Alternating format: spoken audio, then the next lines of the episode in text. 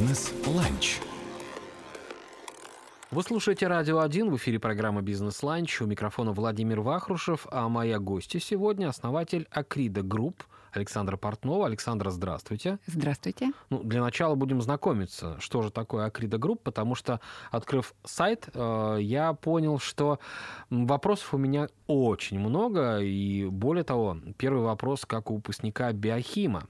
Почему в названии Акрида Group употребляется первое слово из названия саранчи? Все верно, из названия саранчи есть два момента. Первое — это дочка подобрала мне логотип, ага. так как моим знаком а, считается кузнечик. Ну, вот какие-то такие эзотерические моменты.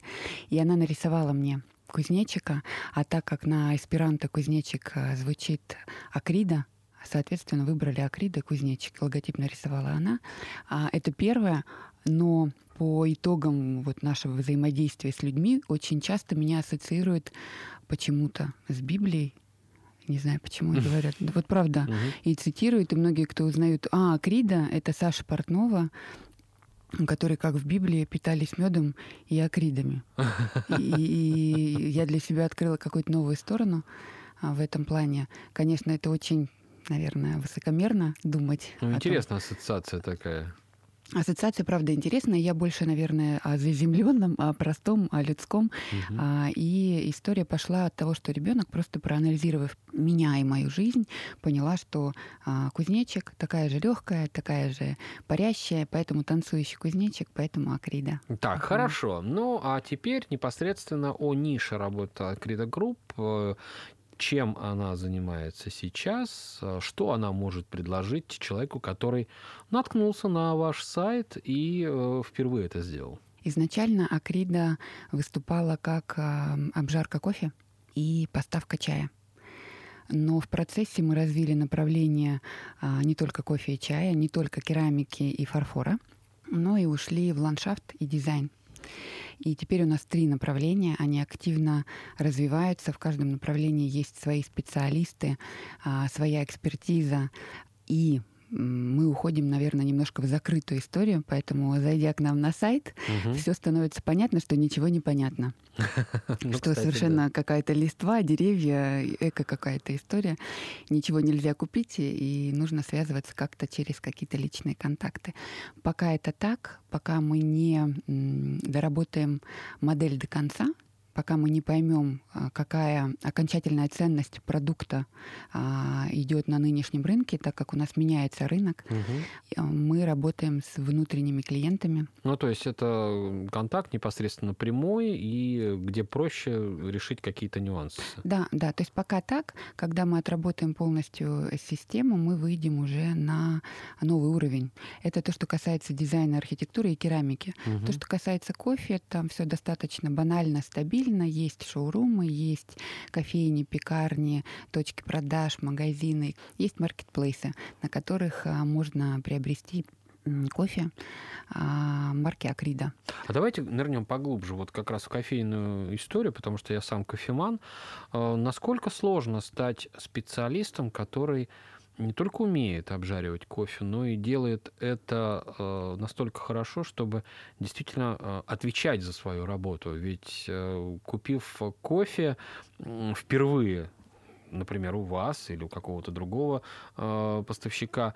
Но люди же понимают, э, здесь вот хорошо, сюда я пойду, сюда я больше не пойду. Было много ошибок вообще. Какой путь? Как называется вообще человек, который занимается обжаркой кофе? Тот, который готовит, понятно, бариста. Бариста. А да. тот, кто занимается обжаркой, это а, обжарщик. Все очень mm. просто. Обжарщик. И, конечно, первично это теория, вторично, вернее, первично и вторично это все в одном целом. Это а, и теория, и практика, и нужно приезжать, смотреть на плантациях, как это все происходит. То есть от самих истоков, конечно же. Но и, конечно же, нужно любить сам напиток. Угу. Я не скажу, что было без ошибок. Ошибки были, и были сделаны правильные выводы. Дополнительно постоянно происходит обучение непосредственно у меня, плюс есть люди, которых мы берем и обучаем дополнительно на другие обжарочные цеха в другие регионы Все постепенно, поэтапно. А, мы пока выбрали малую линейку по объемам. У нас пока а, только три страны участвуют в поставке. Все остальное мы берем у местных трейдеров. То есть если Бразилия, Эфиопия и Колумбия это напрямую, то остальные мы берем у местных трейдеров, так как пока нет возможности в связи со сложившейся ситуацией, мы все про нее знаем, легко легко налаживать бизнес-контакты, как это было там, в 2021 году, например. Но да? перебои-то есть с поставками? Сейчас э, удлинились эти логистические цепочки? Да, конечно, они удлинились, немножечко изменились тарифы. А, когда ты работаешь на больших объемах, ты имеешь возможность сдерживать а, цены. Насколько это будет прогнозируемо дальше, неизвестно, но я планирую, что исходя из наших объемов, 2022 год мы держим 23 год будет зависеть, в принципе, от 22 насколько он будет урожайный.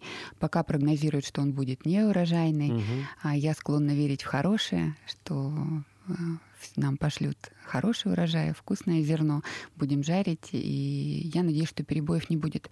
С базой перебоев не будет точно, то, что касается каких-то специфических а, зерен, там нужно смотреть, опять-таки, ну, насколько их много закупается в нашу страну.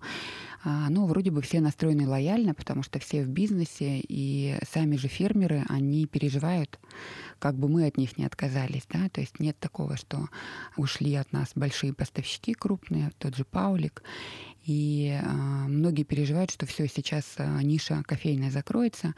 Для тех, кто завозил напрямую, наверное, она все-таки не закроется. Хочется uh-huh. в это верить. А с логистикой все нормально, с э, юридической точки зрения все вроде бы в норме. Э, за это я благодарна оперативной работе наших, соответственно, госуправленцев. В этом плане все хорошо. А, надеюсь, что перебоев не будет. Мы цены держим. У нас как были цены еще в ноябре прошлого года, так они и есть. Мы ничего не изменили. Ну вот, кстати, а, кофе и чай. А, история очень разная. Потому что я точно знаю, что тот же самый Китай – угу. по запросу внутреннего рынка он перекрывает возможные предложения чая, и то, что китайский чай попадает на мировой рынок, это дань как бы мировой экономике, потому что нам самим не хватает. Но, опять же, есть момент, что на одной плантации чая в одной отдельно взятой провинции больше чая не вырастет. То есть они прекрасно знают, какой у них будет урожай, какой будет объем. И они понимают, что вот они больше там 100 килограмм чая на рынок все равно не дадут. Отсюда и странное ценообразование, что где-то передержались с ферментацией, что-то поменяли, а вот какая нотка появилась, и сразу же mm-hmm. не 10 долларов, а 100 долларов будет стоить эта порция чая. С кофе как вообще обстоят дела в этом плане? С кофе абсолютно аналогичная история тоже. А, опять-таки все в бизнесе, и все ищут возможности увеличить свою кассу, будем называть это так, и выбирают различные пути. Есть прямой кофе, да, простой кофе, который натуральным а, способом обработан. Есть ферментированный, вы правильно сказали, который там вымочен в кедровых бочках или в бочках из-под коньяка, который приобретает особые дескрипторы, и в этом, а, соответственно, приобретается ценность.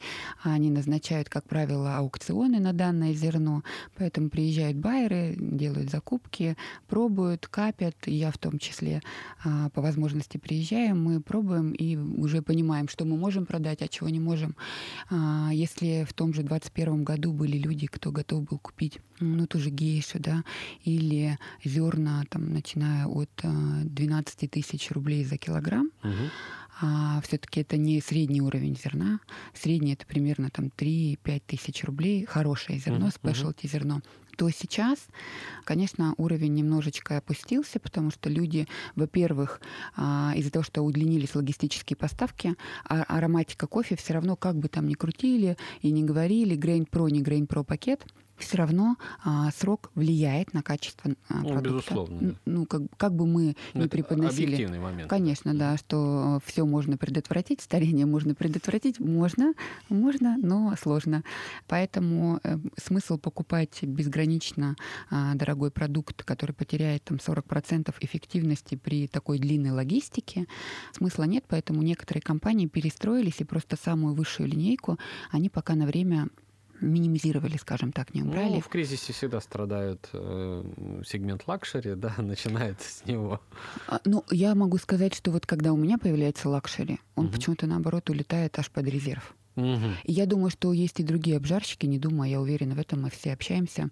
Это какая-то, к сожалению, а, история, не к сожалению, просто история про то, что люди а, держат вот эту планку и не снижают. Как раз-таки проседает средний класс. Вот он переходит ближе уже к комфортному классу, угу. а комфортный к эконому. Я напомню, что в программе «Бизнес-ланч» мы сегодня беседуем с основателем Акрида Group Александра Портнова у нас в гостях и о том, как на подмосковной земле происходит процесс обжарки и реализации этого кофе, мы как раз узнаем буквально через секунду.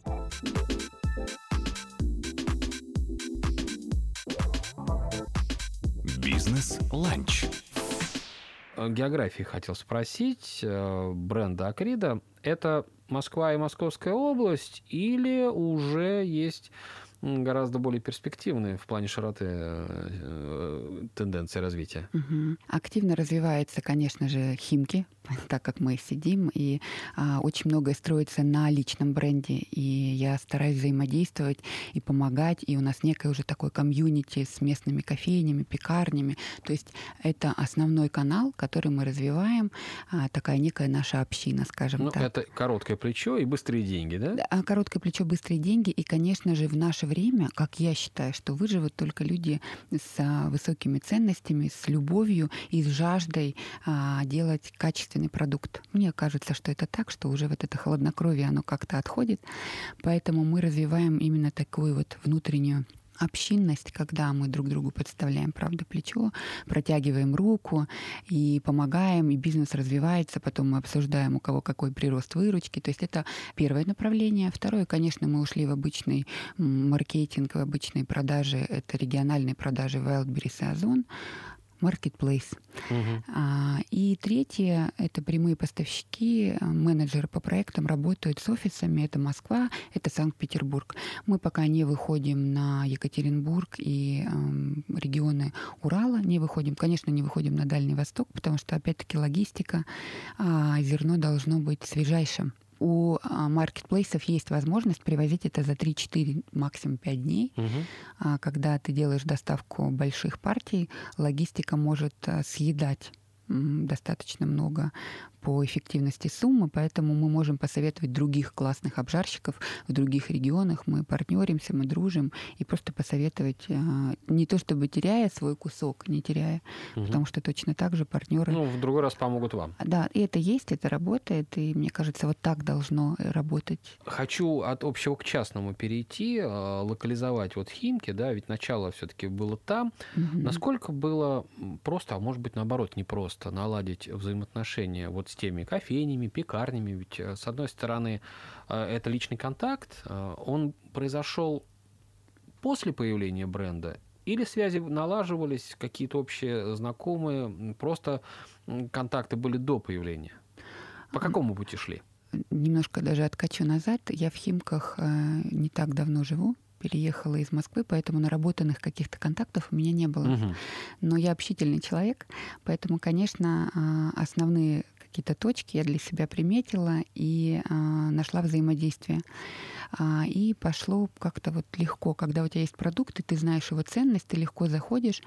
А, и, наверное, и то, и другое. Ну, то есть процентов 10 это уже были наработанные контакты, а остальное это идет, это уже сарафанное радио, тебя рекомендуют, мы со строителями, с застройщиками, даже вот так, а, тех же крупных а, объектов, которые застраиваются в Химках, делаем какие-то общие мероприятия, вовлекаем людей.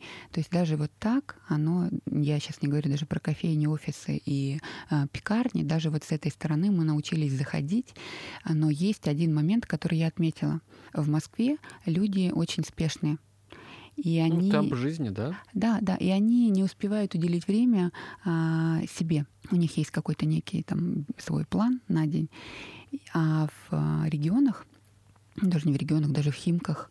Даже в Санкт-Петербурге, я скажу. Даже в Санкт-Петербурге, я могу сказать. Они всегда уделяют кусочек времени себе и тому, что им нравится. И вот на этой базе мы построили очень много. И мне кажется, бизнес в Химках именно развивается по системе такой некой семейности. Uh-huh. То есть вот лучше всего по динамике, и опять-таки финансового роста, да, я смотрю, компании, которые начинают с семейного бизнеса, которые начинают от продукта, который им нравится, который они начинают взращивать как ребенка. Потому что если брать просто модель технического заработка, то, как правило, люди либо уезжают в Москву, потому что там больше операционной деятельности, а, пусть и меньше накрутка, но вот этой душевности оно не требует. А вот э, кофейни, пекарни, опять-таки, там хинкальные, вот у меня на удивление есть хинкальные, которые берут э, зерно. И, казалось бы, у них должно быть совсем другое зерно. Это, как правило, турецкая обжарка или uh-huh. итальянская обжарка, но не слабая обжарка. Тем не менее, они сумели у себя умело вписать слабо обжаренное зерно, спешлти зерно, и люди приезжают в хинкальную, берут кофе. Для меня это удивительно, приятно. И, и мне кажется, что вот если ближайшие города будут развиваться по этой системе, то, ну, счастью быть. Приходилось как-то придерживать вообще э, вот это вот расширение, понимая, что э, запросы невозможно здесь сейчас удовлетворить, ну, в силу, опять же, каких-то объективных моментов. Угу. На какое-то зерно мы даже ввели квоту. Например, Бразилия. Бразилия поставляется только тем клиентам, которые с нами работают, еще э, включая январь 2022 года, так как это зерно оно достаточно сложное в доставке, оно есть на складах, но мы смотрим на перспективу и понимаем, что мне выгоднее отдать оптом не с точки зрения цены, а с точки зрения того, чтобы не было проседания, чтобы на полках всегда у людей стояло зерно. Был момент, когда много физиков захотели покупать лично. Угу. И вот этот момент был приостановлен, потому что а, если ты развиваешь через кофейни, пекарни, плюс у них же там стенды есть, а, переходя на собственный шоурум, получается некое такое пользование людьми. То есть ты, они тебя разрекламировали, а ты такой классный взял, но все-таки локация Химки это маленькая uh-huh. локация, а, и там всего-то пара километров. И тут раз ты в центре открылся такой классный. Поэтому мы были вынуждены наш шоурум закрыть и открыть только под э, запись для больших проектов. То есть физики могут покупать, но не в нашем шоуруме, они покупают через наших партнеров. Угу. То есть вот было такое решение пока принято, я надеюсь, никто на нас не обидится. А цены везде одинаковые. Это, кстати, тоже момент, который мы согласовали, что абсолютно во всех точках продажи в Химках цены одинаковые. То есть не надо искать выгоду, бегать, э, да. сверять э, ценники, да? Да, это прописано в контракте, что не имеет права изменять цену, даже а, если, соответственно, есть какая-то у них акция, она согласовывается. Хорошо, вот как раз о специалистах, о кадрах. Раз идет расширение по интересам, то есть чай, кофе, керамика, э, ландшафтный дизайн, это ведь э, направление, которое, ну, каким бы ни был человек, он один в себе это не, не, не сможет держать. Получается увеличение штата. Где вы ищете специалистов, приглашаете или воспитываете как-то бабу-ягу в своем коллективе? А, я люблю, во-первых, развивать людей, правда. И мне кажется, самые интересные проекты — это люди.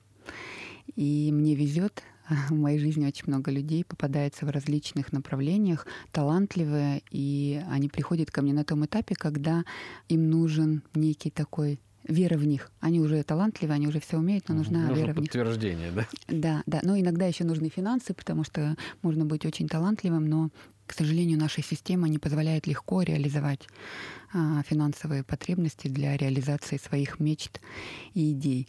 А, поэтому я выступаю в данном случае как инвестор и как а, главный, так скажем, основатель и фаундер, и непосредственно имея образование во всех этих областях, я могу выступать куратором, да, то есть а, таким неким человеком-экспертом, в уровне, но дополнительно всегда приглашаются эксперты из конкретного направления. Если это архитектура, то это мархи. Если это, соответственно, а, дендрология, это вот ландшафт, да, то это Тимирязевка. Если это кофе-зерно, то мы приглашаем а, либо калибри кофе, либо СФТ. То есть это вот эксперты, а, где есть хорошие специалисты по обжарке, у которых тоже международные уровни. То есть мы состоим в ассоциациях. Если это керамика, соответственно, мы состоим в ассоциации керамистов, керамистов и фарфористов, и тоже взаимодействуем, понимаем, какие технологии новые. То есть это все развивается параллельно. То, что касается в штат мы берем или нет, а, мне нравится нынешнее время, потому что вот этот этап, когда все хотели прийти в штат, потому uh-huh, что был классный соцпакет, оно прошло. Мне как основателю, конечно, комфортно, но я не буду лукавить, комфортно, когда человек говорит, я хочу быть на фрилансе, я к вам приду как кошка тогда, когда захочу. Когда надо будет, да, еще плюс ко всему. Э, когда надо будет. То есть мы, мы научились так взаимодействовать, вот это взаимоуважение друг к другу и не, не выведение там, кого-то в верхнюю ступень, кого-то в нижнюю, потому что в данной истории нет да, то есть если у тебя есть там финансы, это не значит, что ты можешь как-то повелевать и распоряжаться. Это мое, мое видение ситуации. Я считаю, что ты можешь быть э, безмерно богат, но сидеть на этом своем золоте и ничего не сможешь сделать. Если у тебя нет такого классного специалиста, друга, партнера, и в этом плане а, я учусь, конечно, я еще очень молодая, mm-hmm. зелена, я учусь выстраивать эти коммуникации, чтобы мы на дружеских, партнерских отношениях а, взаимодействовали. Так легче людям, потому что они называют свою ставку, и так легче мне, потому что не приходится писать никакие сложнейшие должностные инструкции, KPI, расчеты подобные. То есть мы работаем вот в таком формате. А степень ответственности у таких людей, она по сравнению с тем, кто в штате, да, а она отличается? Или сейчас уже реалии таковы, что на это можно не обращать внимания? Если уж ты подвязался, то ты будешь делать хорошо. Из практики показалось, что может быть мега ответственный человек в найме, а потом у него что-то случилось, и он раз и выпал. А бывает и наоборот. А, конечно, первичная работа это HR, которые смотрят и калибруют человека, насколько он вообще стабилен, насколько у него, ну, там, скажем, подвижная психика или нет, uh-huh, uh-huh. это влияет. И это залог успеха, мне так кажется. Но, тем не менее, мне кажется, я воспитываю в себе милосердие, когда у людей бывают изменения какие-то, такое бывает. И я всегда даю шанс. То есть я не понимаю, когда человек говорит невозможно, я понимаю, когда есть сложность, задача, мы ее решаем. Если человек не может справиться один, тогда мы подключаем специалистов и решаем вместе задачу. Но а, затыкая вот этой финальной истории, что все это не может быть, потому что не может быть, это не про нас. Хочу в полезную кухню залезть, Александра, mm-hmm. и э, спросить вас, э, что вы посоветуете? Может быть, есть какие-то моменты, ну вот э, сомелье, да, когда рекомендуют какие-то напитки, есть там правила, там первый нос, там, да, там mm-hmm. еще что-то. С кофе. Вот э, мы все привыкли, утром проснулся, сварил там или сам, или в кофемашине, э, выпил, поехал на работу. Есть какие-то правила вообще, когда ты пробуешь, например, новое зерно? Ты купил по попробовать, потому что услышать запах это одно, yeah. а попробовать напиток это другое. Есть какие-то правила э, для этого? Есть первичное разграничение, когда ты понимаешь, что как это происходит э, так скажем, в бытовом уровне, когда приходит клиент и видит огромное обилие зерна, но он новичок, он говорит, я не понимаю, я варю в машине, мне нравится даже не эспрессо, а он еще говорит экспрессо. Да, да, да. Ты понимаешь, что тут... Человек и кофе на двух разных берегах. Да, но задача-то, чтобы он полюбил кофе, и ты спрашиваешь, то есть есть первичные вопросы, ты спрашиваешь, вы пьете с молоком или нет? А, вы пьете покрепче или нет? Вы любите, когда а, кислинка или когда там прям такой, как пепельница? Многие вот на третий вопрос ответить не могут, потому что они не понимают, что такое кислинка ну, в кофе. мягкий, да, получается, на вкус или нет? Но это уже вы как э, человек такой продвинутый, говорите, мягкий, а, там, тело текучее или оно там плотное, маслянистое. Это уже такая продвинутая история. Первично мы спрашиваем, и, как правило, даем два или три сорта в малых пачках, потому что нужно пробовать. Угу. Плюс есть э, способ заваривания. То есть э, есть э, эспрессо, это когда более терпкий напиток, и он более такой плотный, максимально концентрированный. А, не все, кстати, в России его любят. В России, по-моему, 60% по статистике любят с молоком. Угу. А второе это с молоком, соответственно. И это значит, не должен быть кислый кофе, это должен быть э, кофе максимально мягкий, без кислинки, там должны быть там орехи, карамель в дескрипторах. То есть вот какая-то такая история. И третье, это когда люди уже продвинутые, они говорят, я люблю люблю вырви глаз, когда вот кислый. И тогда ты говоришь, ну давай попробуем Кению, угу. давай попробуем. А потом он возвращается и говорит, ну это было очень кисло. Я говорю, тогда Таиланд или Сальвадор можем попробовать. Но еще зависит от обжарки. То есть чем слабее обжарка, тем она более такая яркая, кислотная и фруктовая. Чем более сильная обжарка, тем она ореховая, карамельная. Но когда очень сильная обжарка, тогда уже там вкус а, такого подгорелого чуть-чуть uh-huh, начинается. Uh-huh. Кто-то это любит. У нас этот сорт называется негласно Дон Корлеоне. Я дала ему такое название, когда, мне кажется, брутальные такие мужчины, они чаще пьют Дон Корлеоне нравится. Что ж, а, от названия ко вкусу путешествие интересное, и если вы готовы в это путешествие отправиться, то милости просим в гости к Александре Портновой, и там вы выберете себе э, кофе, а может быть услышите много интересных историй, почему этот кофе называется именно так. Александра, ну, к сожалению, время наше ограничено, но тем не менее, спасибо за беседу. Акрида групп процветания, продвижения, и я так понимаю, что на тех сегментах, которые вы уже потрогали, вы не остановитесь, поэтому сил и успехов. Бизнес-ланч.